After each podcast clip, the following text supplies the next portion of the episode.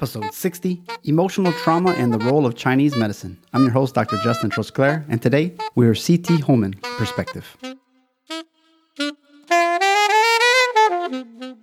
Join 2017 Podcast Awards nominated host Dr. Justin Trosclair as he gets a rarely seen look into the specialties of all types of doctors and guests, plus marketing, travel tips, struggles, goals, and relationship advice. Let's hear a doctor's perspective.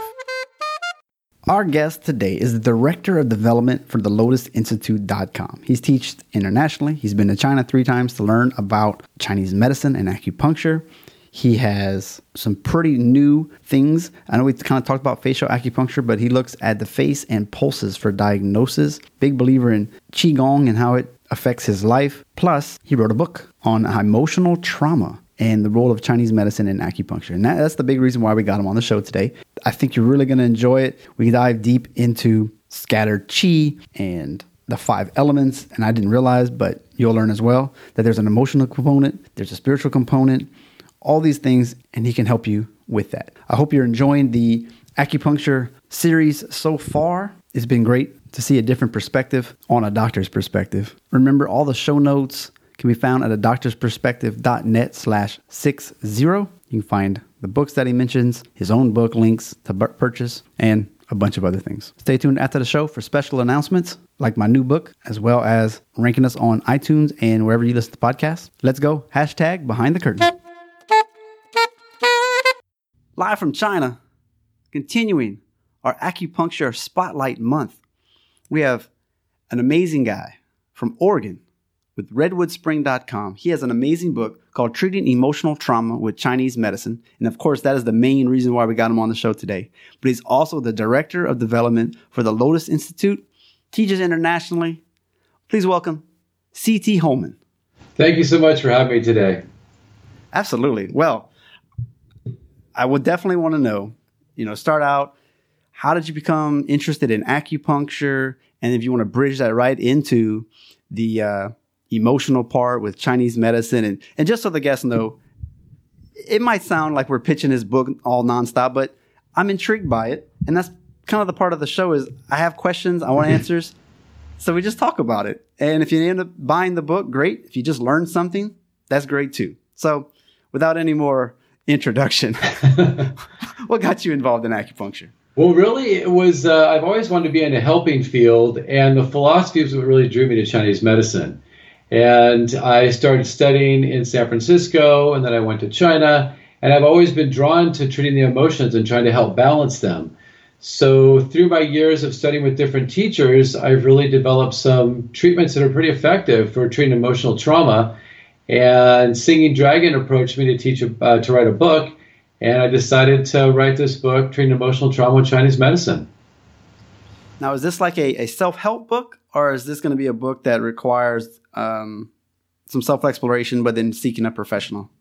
Well, it's really geared towards a wide audience. I mean, there's a lot of technical information for uh, Chinese medicine practitioners, but I also wrote it so patients could read it. Anybody interested in uh, emotional trauma, treating emotional trauma in any fields, could look at it and see Chinese medicine's approach. So in the book, it talks about um, you know the etiology of emotional trauma how we diagnose it in Chinese medicine with different techniques like facial diagnosis, pulse diagnosis, channel palpation, the tongue diagnosis, and then how do we differentiate the different emotions that people experience after trauma? How do we get them settled? How do we soothe the trauma memory?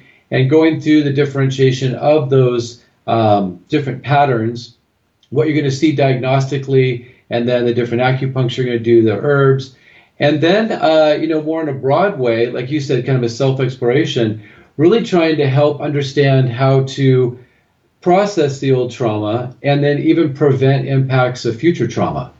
And when we say trauma, what are we talking about here? Like depression, abuse? Well, emotional trauma really is a pretty uh, wide reach. I mean, it can be anything from abuse, from childhood trauma, from birth trauma, from a car accident, from a divorce, loss of a loved one, natural disaster. So, really, all these different things are now being validated and seen as it's not, we say PTSD or emotional trauma, we're not just talking about combat trauma, we're talking about a wide range of uh, different uh, shocks or different events in people's lives that have you know been pretty significant for them. Everybody experiences things differently. So you know, one you know divorce to one person might not be as extreme to somebody else, and so we really try to help with them to get past that initial shock trauma that then sets up a whole um, process physiologically in the body that doesn't allow the body to fully work at its uh, very efficiently or its full capacity, and it does limit the homeostatic balance. So when I say emotional trauma, it really it really uh, covers quite a bit. Then the emotions that we're talking anxiety, depression, mm-hmm. anger, right. those types of things. Yeah, so we're looking at you know we talk about the five elements, the different emotions you can experience with each organ or each spirit of the organ. So yeah, things like um, worry and anger and depression and anxiety, all these different things that that manifest after an emotional trauma. Hmm. Now, you said you went to, to China before. Was mm-hmm. it specifically to uh, study and train, or? Yes. So it was after. It was as I was finishing up my degree uh, at the American College of Traditional Chinese Medicine in San Francisco. I went to Chengdu and studied at the University Hospital there, and I worked in the internal medicine departments and. Um, you know, primarily working with herbs, and then I studied with an acupuncturist on the side there. And then I went back twice uh, since then to Beijing to study with my teacher who recently just passed away, Dr. Wang Juyi in Beijing. Mm-hmm. Isn't that pretty wild though? Like in Chengdu, in a hospital, and that's kind of right. where I'm at right now as well. Right. Like not in Chengdu, but just a short 12 hour train ride and I'm there. But you just said internal medicine. Like that's how integrated they expect acupuncture and herbs and things like that. Like, sure, we have Western medicine, mm-hmm. but we also trust that our 5,000 year old history right. will work as well. yeah. It was pretty amazing to be working in the cardiology department and have um, the doctors I was working with, you know, prescribe herbs and also write a script for a pharmaceutical at the same time. Or when I was working in the nephrology department and they were interpreting uh, the urine test and seeing what was going on, you know, if they had protein in the urine, what would that mean in Chinese medicine? So I think it's a real interesting place right now where they're really trying to bridge those gaps between Western and uh, Eastern medicine. Know, when you're learning about like herbs and those types of things for emotional trauma, for, for really anything, mm-hmm. is it, does it have to always go back to like the five element style or are there just kind of protocols, you know, drink the cinnamon tea for this, right. boil some ginger for that, or what? Well, I think that's a really good question because in Chinese medicine, the classically it was always looked at as uh, array of patterns and array of signs that then gave you an idea of what's really the pattern going on for anxiety. You know, there's many formulas that treat anxiety. There's many acupuncture prescriptions that treat anxiety, but it's really identifying for that person what is their constitutional makeup and what are the specific imbalances for them. So absolutely differentiating uh, for the herbs and the acupuncture and the lifestyle and nutrition and all these things that you then recommend. So you mentioned the pulse, you mentioned the tongue. Mm-hmm. I've had a guy, uh, and I've talked about it before. He was asking me a couple of questions, and he checked the pulse and was just kind of sitting there for about a minute. Right. What kind of things are you looking for? Because obviously, to Westerners, we're like, dude, come on. So, right. what are you feeling for? Seems like smoke and mirrors sometimes when you see some guy who's feeling your pulse forever. Yeah, there's quite a few things you feel with the pulse. And so there's different pulse lineages. And that's something I've really been involved with in terms of studying with different teachers is trying to study with teachers who are holding a certain lineage. There's many different styles of di- uh, diagnosing the pulse. There's like there's Tibetan styles, there's Chinese styles, there's Korean styles, uh, Japanese, and I study with this one style. It's called the Shen Hammer Pulse style. It's quite prolific in the United States, and it's it's quite it's taught quite a bit in Europe as well. And it's uh, Dr. Dr. Shen who held this lineage and taught uh, doctor in United States who's a psychologist, psychiatrist actually, uh, um, Leon Hammer, and there's a system that you use when you feel the pulse. So you're feeling multiple pulses. So you check the radial artery, you're feeling for the strength, you're feeling for the rate and the rhythm, but there's also qualities. There might be a quality of, we say, slippery or a quality of choppy. And that might be on the overall pulse, but then within the radial artery, there's several pulses that relate to the organ. So there's a pulse for the lung, there's a pulse for the heart, there's a pulse for the uh, the spleen. Um, so the liver. So we look at each one of these organs and then decide what's going on with that organ's pulse to understand better of the um, overall makeup and the overall balance of the emotions and the organs. So you have a system like you when you first start, your brain is thinking X, Y, and Z. And then once you've gotten an idea for that, you might jot it down. And then you're like, all right, let me think about the liver pulse. What that what is that supposed to feel like versus what I'm feeling? And then on to the kidney, then on to the next one? Yeah, correct. So, you know, really for me, I try to keep myself pretty open when someone first walks through the clinic because one thing in the book that I talk about, another diagnostic technique that I propose is intuiting the spirits of the organs. So in Chinese medicine, we have the five elements. You know, you've heard of water and wood and these kind of things. Well, with each organ, there's also a spirit that's involved. There's emotions involved. So, like for the for the kidney, which is the water element, typically we'll see fear or willfulness in that in that organ system. That would be more of how the emotion is presenting or the reaction happening. But then there's a spirit that goes with each one of these organs. So, for instance, with the kidney, we call it the zhi. And what that really is about is somebody's will, their their um, their understanding of their life path, their kind of their life force going through, versus the liver would be associated a lot of times with the emotion of anger or um, rage or conflict, fighting, this kind of thing. But the liver, the liver spirit is called the hun, which is really about courage and the ability to make a choice and to act on a choice at the proper timing. So they are a little different, the spirit versus the emotion. So when someone walks through the door, you can sometimes, and I'm sure you've felt this too, you feel an energy from someone. And for instance, if their their lung energy or their po, which is the spirit of the lung, is weak, they'll feel like they don't have very clear boundaries. They'll feel like uh, their you know their boundaries aren't there and they don't they're not fully within their body um, kind of rooted and planted to the earth so to speak. So that's something you can feel right at the gate. So i kind of keep myself pretty open when someone walks in to see what i'm feeling. I look at their face. Their face tells so much. It can tell you about their uh, past present and future. It can tell you about the state of the organs. It can tell you about their um, their uh, personality. And so i just kind of see how things go. And I first look, you know, of course, we ask questions and see what's happening. So if somebody came in and said they did experience an emotional trauma, I'll start thinking, like you said, oh, how's their liver? Is there, do I feel any sense of their inability to be courageous and to make a choice and to make an action and move forward? Or are they just kind of uh, feeling confined uh, in their space? And then am I seeing something maybe on the face that relates to anger or depression. Maybe I'll see some shadowing in their temples. And then at that point is when I get them on the table and I start doing more exam, like I'll check their channels. I might feel along the liver channel and see do I feel nodules at, say, liver three? Or um, when I go to check the pulse, I'll feel their pulse and say, hmm, is it more of a, a tenseness in the pulse at the liver? Is it more engorged where the liver's just almost like flooded? And with all these different signs and all these different symptoms that I'm hearing, I start putting a, a mental checklist together and see, okay, all these different symptoms that they're talking about, all these different signs that I'm seeing, what is kind of the common theme? Is it something to do with their liver or is it something more to do with their earth element and their digestion? And then from there, I can start um, crafting a point prescription and then a prescription for their herbs. Ah. And so you got to look at a, are we trying to calm it down? Are we trying to increase it, mm. you know, based on the emotions as well? Mm-hmm.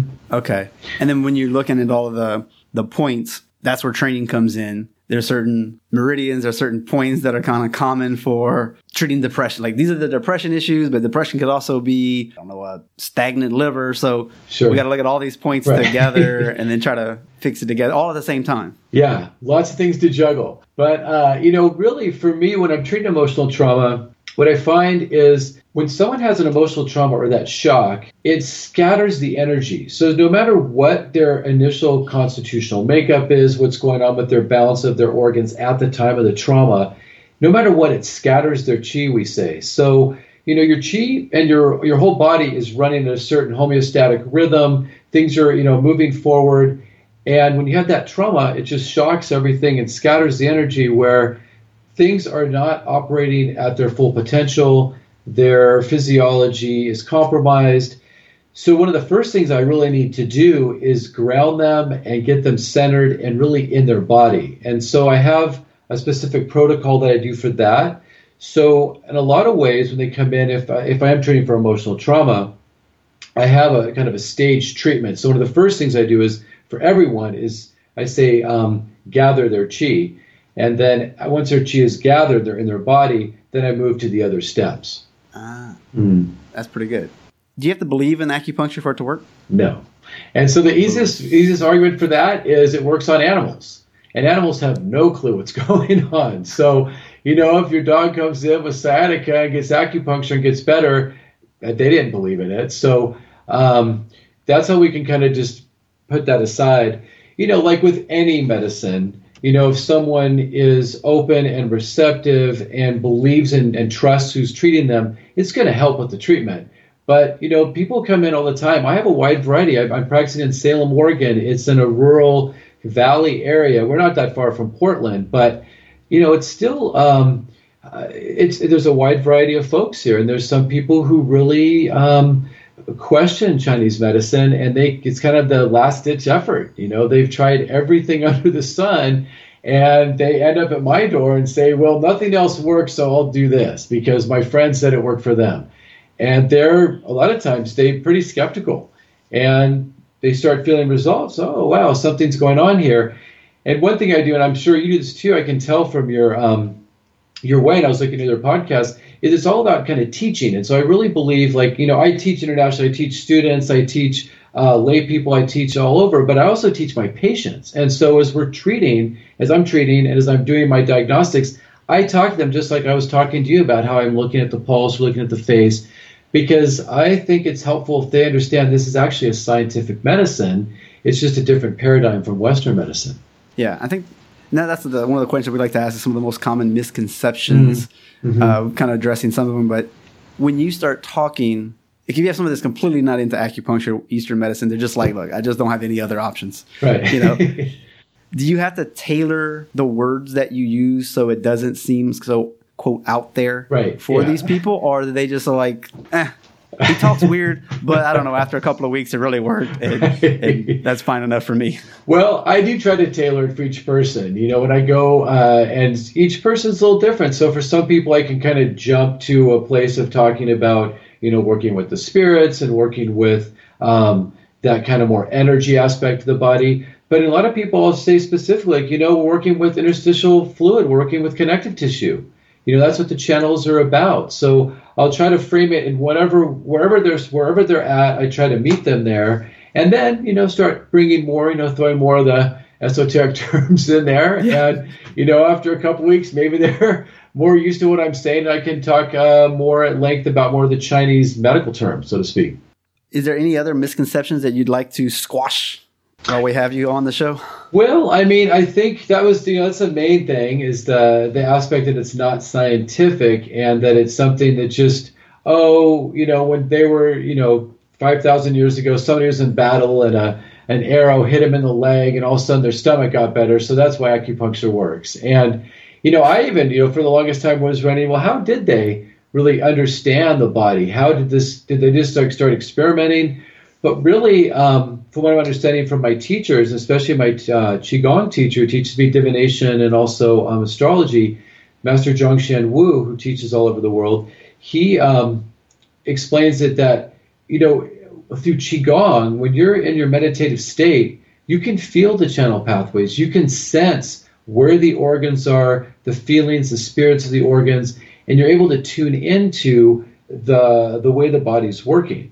I mean, 3,000 years ago, they knew there were nine planets out there. How do they know it without telescopes? So there's when you get into that deep meditative state, you can actually connect with something bigger than yourself and also see that microsystem and that um, um, the way things are functioning in, in, inside. So there's a it does take a little bit of training. Like if you are into like meditation, which is pretty popular right now, and you mm-hmm. might be sitting with your feelings and you notice a tightness maybe by your liver or tightness in your chest or some mm-hmm. other kind of feeling. Mm-hmm. Once you're trained, you're like, oh, those actually were feelings that I could have done something about or admit more than just what it felt like on the surface. Yeah. Now, you know, in fact, I actually talk quite a bit about that when I'm uh, working with people because when you feel that emotional trauma, um, if it's not processed at the time, which a lot of times it's not, it ends up cycling in your body. And that's where they get the PTSD idea. And so something might trigger you. Say you're in a car accident with a red truck, you know, 10 years ago, and then you're driving down the street and you see a red truck pulling out. You're going to think, oh, it's going to hit me. all that just floods right back. That limbic system gets charged. It sends those signals to the brainstem to the body, and all of a sudden you're back in that sympathetic state of, oh my gosh, I'm going to be in a car accident. And so you get this, uh, I call it the surge of the emotional trauma. And so the second stage of my treatments really are about soothing that surge. But when people feel that surge, I ask them, I say, wait, you know, when you feel that, it's okay, but try to identify where it is. Are you feeling it in your chest? Are you feeling it in your stomach? And not just where you're feeling it, but what color is it? What shape is it? Is it heavy? Is it light? Is it does it have a, a border to it? And have people sit with that feeling and you know really experience it because typically all of us we feel something uncomfortable we want to get away we're going to get on our mm-hmm. smartphone or call our friend or watch tv and so i say just sit with it for a moment and then feel your hands and feet and you'll feel tingling and what it is it's your body's way of helping you to kind of flush and clear that energy so that's what i you know i do a lot of work with people in terms of just acupuncture and chinese herbs i also do a lot of uh, self-care techniques. And in the book, there's quite a few self care techniques. This is one of the techniques. It's um, transforming that emotional surge. And it's just like you said, you know, people feel these things in their body. And once they stop and breathe and they can just sense it, their body has an innate ability to clear it. Yeah. Yeah.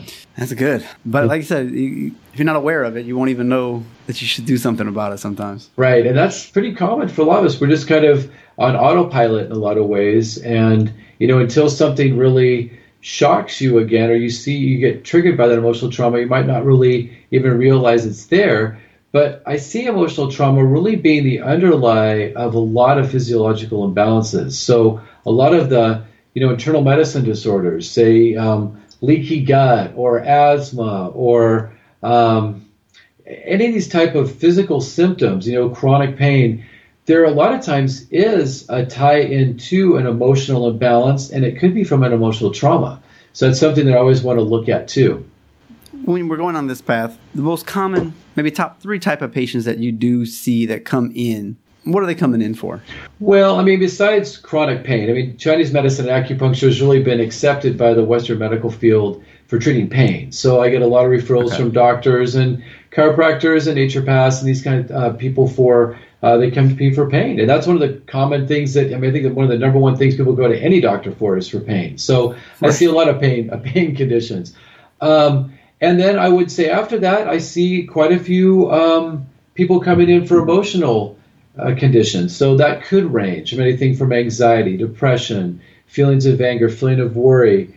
And then another thing that I see a lot, and I'm really trying to uh, help a lot with, are people just feeling like they're not at their full potential. They feel, oh, I'm not on my path, or I feel like, you know, um, I'm not quite sure uh, where I want to go next, or, you know, I'm in this job, but I don't think it's right for me, this kind of thing.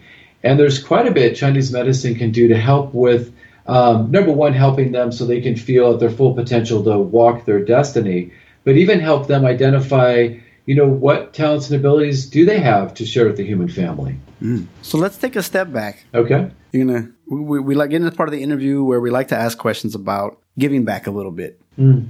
So acupuncturists who are starting out, or maybe they've been in business for a while, but they're really they're struggling. Mm-hmm. What type of uh, advice could you give them? Well, I think for me it would be to continue studying the medicine and to see what resonates with you. So when I first graduated, I took a lot of CEUs and studied with different practitioners because, you know, when you first get out of school, at least from my experience and talking to other people, you know, you get some, you know, kind of beginner's luck. Things start really going pretty well. You get some really amazing cases. I had a guy come in who's who uh, his eyes were crossed and he couldn't see. I did a, I did one treatment. All of a sudden, he could see the next day. You know, something like oh, that. Just like you know, some just amazing thing or just beginner's luck, really. It was nothing. I just, you know, tried some points and it worked. But um, then you kind of, I don't know, for me, I had kind of a slump. I started feeling like, you know, treatments aren't working as well. You know, what's going on? And so it, it pushed me to train more. And so I started studying with Dr. Wang Ju Yi and learning channel palpation more in depth and learning point uh, prescriptions. And that helped me. Oh, okay, this stuff, this feels good to me. And then I started studying with other teachers. And some teachers I really resonated with, some I didn't. And what I found through that process was I really discovered what was best for me. What did I feel like I uh, could be best in the Chinese in Chinese medicine. It's pretty it's pretty you know pretty broad medicine. There's many different approaches. There's many styles. Just like with any medicine, it's that way. So I really encourage people to explore and to see what resonates for them. And that I think might help lead them to really discovering their passion for the medicine. You make a good point. In chiropractic, oh, we have so many techniques of Right. how to actually adjust. Right. And some people hate instrument adjusting. They think it's an abomination. I actually love them. Right. And other people, they just they use a completely emotional technique, and these they, they barely even touch you, and you're like, "That's Right. it." And you're like, "I don't think that did anything. You barely touched my neck." and um, anyways, point is, if you mentor with somebody and they were like, "Oh, I am the guru at X, Y, and Z," and you start trying to do it, and you're just like, "I, I can't get behind it." Mm-hmm. Either you don't believe in it, Right. or you just not. Maybe you're not good at it, or you just don't see the results. Yeah. Your, your practice is going to suffer, and then all of a sudden you go to a technique seminar, you learn a new one. You're like, "Wow, this is exactly the the style I like, the practice I like." Yeah. the, the, the way the my hands are shaped because I don't have mm-hmm. big hands. So maybe maybe your technique is great when you have basketball hands, but I don't have that, so I have to try something else. Sure. don't know. Yeah. Yeah. I think that's exactly the same with Chinese medicine. Yeah. All right. Just keep looking, keep learning. I like it. marketing. Whew. I know you got to probably do some kind of marketing. Maybe referrals are your best best bet, which is it is for everybody. But do you have one or two marketing tips and tricks that we can help get our practices fuller? One thing that I found, um, you know, I came to Salem and there weren't that many acupuncturists there. So I got lucky. You know, there was already people had waiting lists going. And, you know, I came in and uh, fortunately there was a doctor here who recently just passed away, Luisa Silva, who originally was an MD and then really had a passion for Chinese medicine and study, studied in depth and was uh, a major force in Salem for education. So she went out and educated not only doctors but the general public. And so when I got here, people already knew about acupuncture. This was you know 17 years ago, and oh, they you know they knew what it was. Oh, great, you know because it is it's not you know it's not San Francisco, it's not Los Angeles, so that helped. But what I felt really helped me was going out and meeting people and meeting other practitioners and trading with other practitioners and seeing their techniques, have them experience my techniques. And that way they could trust me to refer patients to me and I could understand what they were doing and I could refer people to them. And, you know, in Salem at least, it's, it's you know, it's 300,000 people, but it still has a small town um, sense to it. And word of mouth is pretty strong in this town. And I think one way to get that to happen to kind of catapult you into getting your, yourself more in the circle is going out and meeting people. It can be intimidating at first, you know, cold call other chiropractors or other acupuncturists or other naturopaths or MDs, but just call them and, you know, talk with them. And if you don't actually treat them or get a trade, maybe just have lunch. That, that really helped me. I would say that was that was actually the main thing that I did. Um, but then also, you know, in the you know, electronic age, doing uh, making a website. I've had maybe six or seven different versions of my website since I first got here. I had a website when I first got here, and I was one of the only people who had a website for Chinese medicine. Um, now, of course, everybody has a website, but you know that website is way out of date now. So I had to keep, you know, uh, keeping that up to date and keeping it current. And just on that note, you know, I was able to finally learn before I was really dependent on my webmaster to any kind of changes I needed to make. But you know, I think by keeping, you know, I, you know, I'm going to put this podcast on my website tomorrow when I find out exactly when this is going to air, and have those things, um, you know, there for people. And when the book came out, put the book on there. So I would. I think that's a nice thing to have too. Is keep the uh, keep the website up to date and try to make it as user friendly as possible. Are you on WordPress?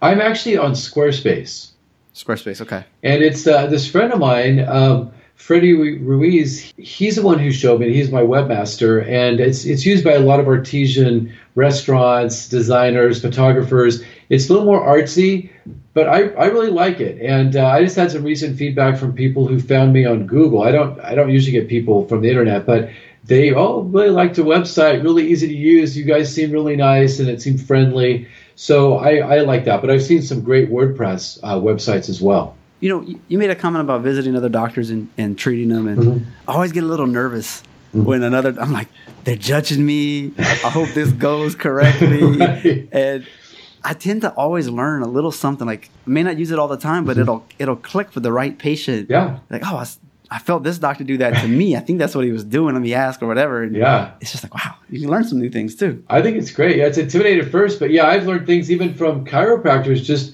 maybe how they run their business or how they uh, interact with patients. It's it's great to have that community effort. Yeah. What happens in uh, five years? Where are you seeing yourself? Where are you seeing acupuncture?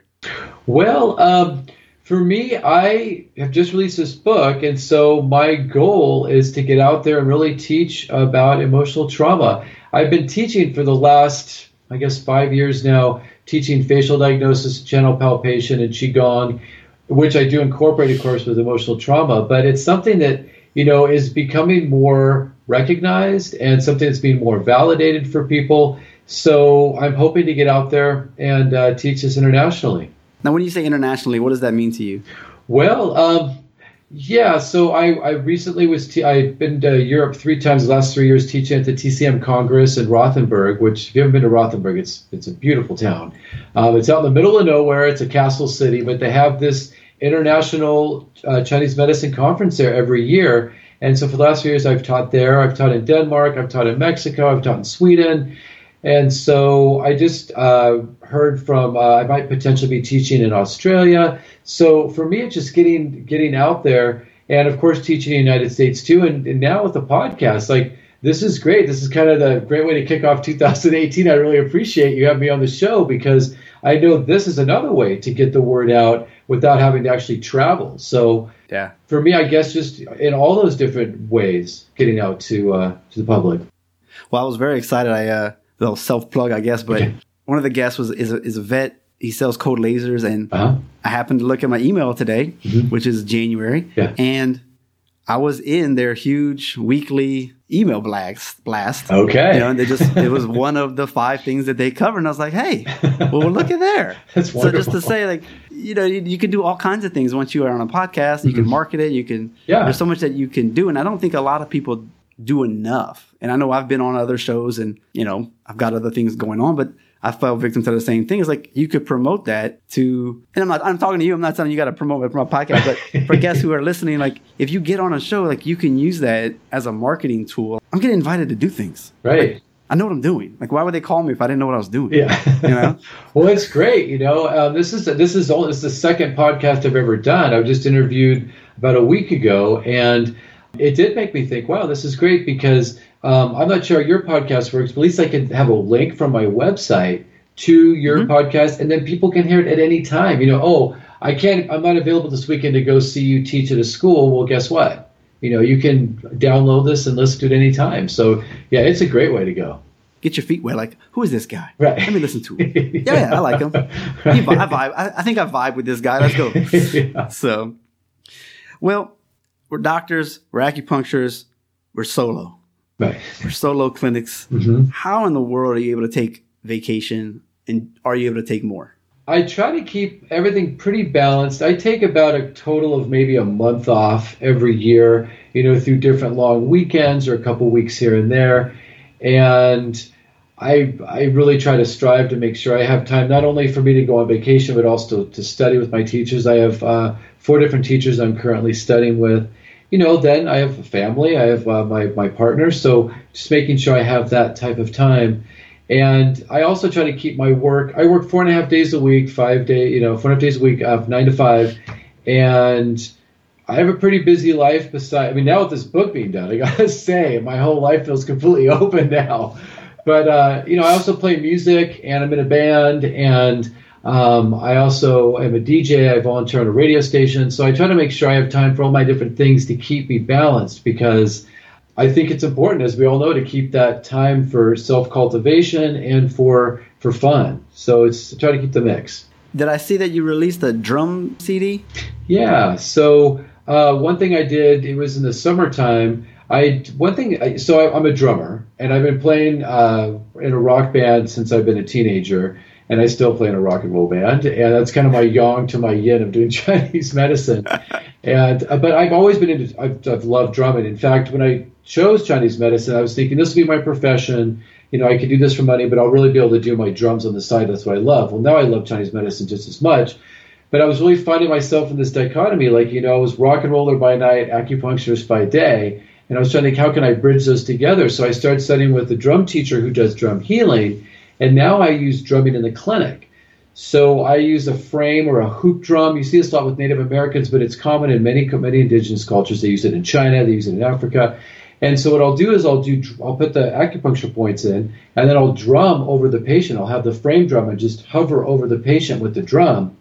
And I've been finding amazing results. It really helps a lot. And people were saying, "Well, I love this drumming, but I want to be able to listen to it." So I went in the studio. Uh, this guy usually record rock music with, and we had four mics on each drum. And I had this huge uh, Chinese thunder drum. I had brought my hoop drum in there. I brought a djembe in there and I did the, the, kind of like this journey beat, but I also did the five element beat. So there's a beat for each organ system, so to speak. And so I recorded those, and it's called Resonating Vitality, and it is available on Amazon. And um, it's uh, C period T Holman. Uh, but my name is normally C.T. Holman. But at any rate, yeah, so I did record that CD, and it's been doing doing pretty well. People have really found it effective. We won't spend too much time on that, yeah. but that sounds pretty wild. Yeah. like, that's kind of cool that, you know, man of many hats here. Yeah. So, when we're talking significant others, partners, mm-hmm. is there a way we can keep that love alive so we don't just end up sad and hurting people that we love? Right. That's a very good point. That's why I'm taking uh, my girlfriend Tammy to Kauai in a couple weeks. yeah. Yeah, I think it's it is very important to keep that balance. You know, fortunately Tammy is also practices Chinese medicine, but I that's why for me when I, I work you know nine to five when I close that door at five o'clock that's it I'm done with Chinese medicine in terms of you know working with my business working with patients I want to be home and be present so be present with Tammy be present with my kids and then make sure we have time to to communicate I think communication is the key and you know if you're so busy you can't even talk about stuff that I think is when problems could arise weird at a good bit. Yeah. It's all about communication, right. like. well, you might have one of these. It could be morning, lunch, or even a, a nighttime routine, as one of my recent guests oh. had mentioned. Mm-hmm. Anything that grounds you and excites you for the rest of the day so you can stay focused? Well, there's a few things I do. Um, when I wake up in the morning after I shower, I usually do yoga, stretching, calisthenics, and meditation. This isn't too long a thing, it's maybe 20 minutes. And then um, when I get to work, I do another. It's a qigong meditation. It's called Tugu Nashin. But anyways, it's bringing clear energy into each organ. And then I take a nap every day. I highly recommend naps. I think naps are wonderful. And I take after lunch. I usually take a walk and then I take a nap. And so that kind of resets me again. And then when I come home after work, I do this thing called shaking qigong, where you're literally bouncing up and down and shaking all these different joints. I do that for about 20 minutes, and that's a way to kind of shake off all the old energy of the day so that I can be clear for the evening. So I have a few of those things, and they all do seem to, yeah, they stimulate me, and they also help me to feel clear and grounded, and you know, really, so I can be present and be excited for treating and for whatever else I'm doing. And I don't think people realize this. Like, you know, I'm living in China, and mm-hmm. some of the things that you're talking about, people, it's just part of their lifestyle. Like mm-hmm. when they're at a grocery store, if they have a certain symptom that they're feeling, they may not eat certain things that day. Mm-hmm. They won't buy certain things right. if they're on their period. Right. You know, they won't eat, mm-hmm. you know, won't eat ice cream. Right. It'll make it worse. exactly. So, you know, so when you're talking about these things, we might look at it like, boy, you're doing a lot of stuff all day. You're like, well, it's just, it's part of a routine. It's just like, well, you might go to the gym and push some weights and do 30 minutes of cardio. Right. Well, it's very similar. It's just like how you, um, you set your life up. And, and obviously in China, it's easier because they grew up with that. Right. it's just common knowledge. It's just things you do. And you're like, yeah. that, that, seems so odd to us. Yeah. But um, yeah, it's what you learn and then you see it practiced and you see the results and you're just like, I'm going to just keep doing this. Yeah, I would say that's the reason why I was able to do this book is through Qigong. I mean, I was working the same amount of hours while I was writing this book for the last couple years, but uh, also at the same time writing. So I would be basically writing through the weekend and sometimes in the evenings. And I keep continually thanking Master Wu for his teaching because uh, the Qigong kept my energy. It kept me strong, kept me clear so I could uh, have the time uh, mentally to even uh, take something like that on. So you're right. I mean, in China, there's a lot of people doing Qigong. I mean, you see it more in the older generations, in the, in the younger generations, maybe not so much, but um, it is something that I think is part of a lifestyle. And like you said, nutrition. Like in the book, I talk quite a bit about uh, different nutritional ideas, general ideas, and then specific for each person's makeup, how they can help their body to feel strong and not impacted by you know emotional you know winds that come through the body or old traumas, this kind of thing. How many hours would you say a day that you have to work on your book? Oh man, I don't even want to know because it would probably throw me off. I would spend probably a good uh, 20 hours every weekend on the book. And then during the day, you know, when I'm treating patients, I treat two to three people an hour, but I still find some time to have a little extra. so I would maybe be looking at something for some quick editing. Um, so I don't know. I spent probably a good 30, 40 hours. Well, maybe I'll just say maybe 30 hours a week on the book for, you know, I was writing solidly for a year. And then after that, you know, I turned this manuscript in back in March but there's a lot that goes in production. You know, Singing Dragon, I feel very lucky to be with them as a publisher because you know they then took it and you know did some editing with it and help with the layout and the cover, and it's quite a whole process. I didn't realize how much it all took, but um, when I was in the throes of it, it was it was pretty intense. Yeah, yeah. Uh, yeah I was gonna say when you get a publisher, it, I didn't I self published, but. Mm-hmm there's so much editing and you gotta wait. You're just sitting there, you're waiting. Yeah. And then they finally give it back to you and you're like, wait, what? How much you need me to redo? yeah, I was really blessed. I was, uh, you know, before I started the book, I said, you know, I, I didn't learn how to write, you know, let alone know what I'm going to say. So I kind of put it out there. I was like, it'd be really great if I could find someone that I could maybe mentor with or uh, tutor with. And I just kind of fell out of the sky. This guy who was an English professor decided to uh, do all the, the reading and the editing for the book. So I had other people in the field like Master Wu and Lillian Bridges and Jason Robertson who also read it and helped me with uh, editing. But having Rick from the beginning, I mean, we went through so many drafts. So by the time I gave it to Singing Dragon, actually there weren't a ton of edits. But it's interesting once they get it how much they have to do with the you know, I thought I came with this beautiful layout. I was like, I was so proud of myself. It looks so great. I spent all this time with the tables and everything and shading. And then they took it and took it to a whole other level. So it's, uh, yeah, it's, it's, it's a, such a group effort. And I feel so grateful to have so many people who contributed. And I mean, it's, it was, it's a long list of people that really helped me. And so it's really a group effort where this book came from. All right. So uh, besides C.T. Holman's amazing book, what other kind of books, blogs, or podcasts do you secretly love and would you recommend for other people to look at? Well, there's one book I really, really like, and it's what inspired me to go back into to depth with my my studies, and that's called Fourth Uncle in the Mountain by I'm going to probably not say his name correctly, but Quang Van Yuen, um, who's from Vietnam. It was co-written with Marjorie Pivar and so it's called Fourth Uncle in the Mountain. And it's an amazing biography of Quang's dad. And they were in Vietnam during the Vietnam War. And he was practicing uh, classical Chinese medicine. And it was just like you said, a lifestyle. It wasn't just, you know, oh, I do this and on the side something else. He's, he's all completely immersed in it. And it wasn't just about doing acupuncture, but really the spiritual aspect of Chinese medicine that I think in some ways has maybe been lost a bit in uh, modern times. So, and it also really speaks about the depth of when we do diagnosis, how much we can really see in terms of the pattern that's currently going on, but you can really see the past uh, belief systems and the past. Um, patterns that really set the stage for what's currently happening and where things are going in the future. So I really recommend that book. Um, I also recommend another book uh, called The Making of, the, of a Taoist Wizard, and that is really about a, um, a, a, real person from the Dragon Gate sect in the Jiangnan Mountains in China, and his training as a Qigong master and all the things that the body is truly capable of that sometimes seems unbelievable. But um, studying with Master Wu, I, I, know that these things are possible. And it, it inspired me in terms of self cultivation because that's something I think for all of us, we're always striving for, um, you know, trying to, to better ourselves and learn ways to really get into uh, the moment and to be able to be the best person we can be. So there's some really interesting self cultivation techniques in there as well. Are you ready for the final wonderful question? This yeah, okay. We've got our favorite phone apps. What are you finding, whether it's business or pleasure, that you're going to and other people should probably check out as well? So I gotta say, I'm not that techie.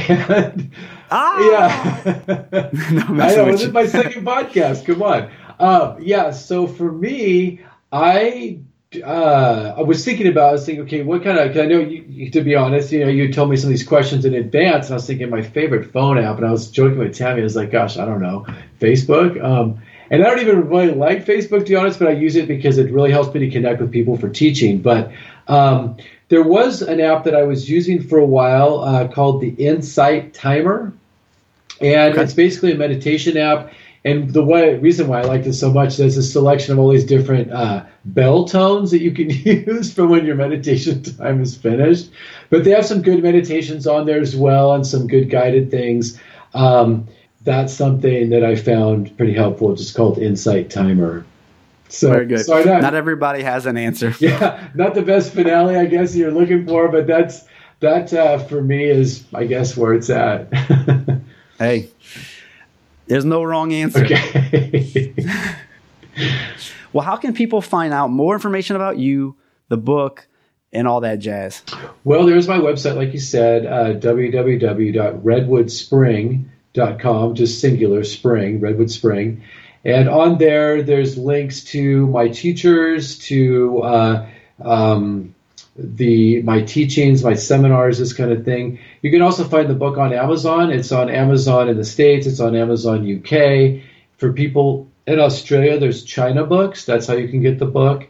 Um, the CD is also on Amazon, and um, for those of you interested in some of my teaching with Lotus Institute, there's uh, lotusinstitute.com, and you can go there to find out what Lillian's. She's my facial diagnosis teacher, who now we co-teach classes um, all over the world, and so there's going to be a listing of classes there as well. Two quick follow-ups. Mm-hmm. Do you have to be an acupuncturist to take these Lotus classes? No. And so that's interesting. Um, with these classes, we've had people from all walks of life. I mean, counselors, chiropractors, you know, people in the health field, but even people.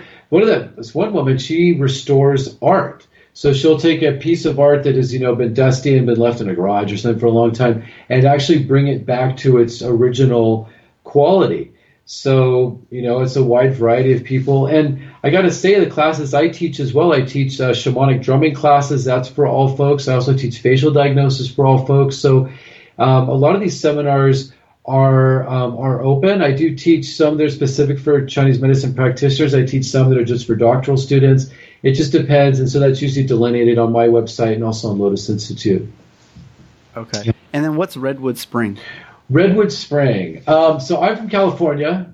I was I'm originally from Southern California, and then I moved to Northern California, and that's where there's a huge stand of redwoods. And I would go to a great area in Northern California. There's a campground there called Prairie Creek, and it's a it's a beautiful place where there are um, there's literally a prairie with elk. There's a herd of elk there, and they will walk through the campground. It's amazing but there's all these great trails, and so all these trails, I would I just really did a lot of meditation, a lot of uh, a lot of reflection, and you know many of the Native American tribes that were in the California coastal area would think of the redwoods as their church because in the redwoods they're so dense the, the tree canopy is so dense there's not a lot of things growing or living in the redwood forest so it's very quiet so i always thought of that as being just this beautiful uh, place for peace and for relaxation, harmony. So I wanted something with redwood, and then I found I saw this trail called Redwood Spring. I was like, "It's perfect. It has a great ring to it, and spring like spring to life, but also that water that giving you that that nourishment."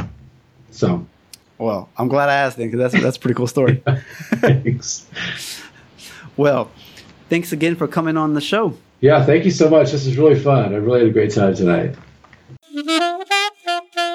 everybody. Hope you enjoyed this week's episode. Want to make you aware of a couple of things. A doctor's perspective.net. We got a few things to talk about. We've got some free handouts for nerve pain, numbness in the arms and legs, and also a 12 exercises if you experience some back pain and want your core stronger, you experience some neck and shoulder tightness and pain. These are free to download. Okay.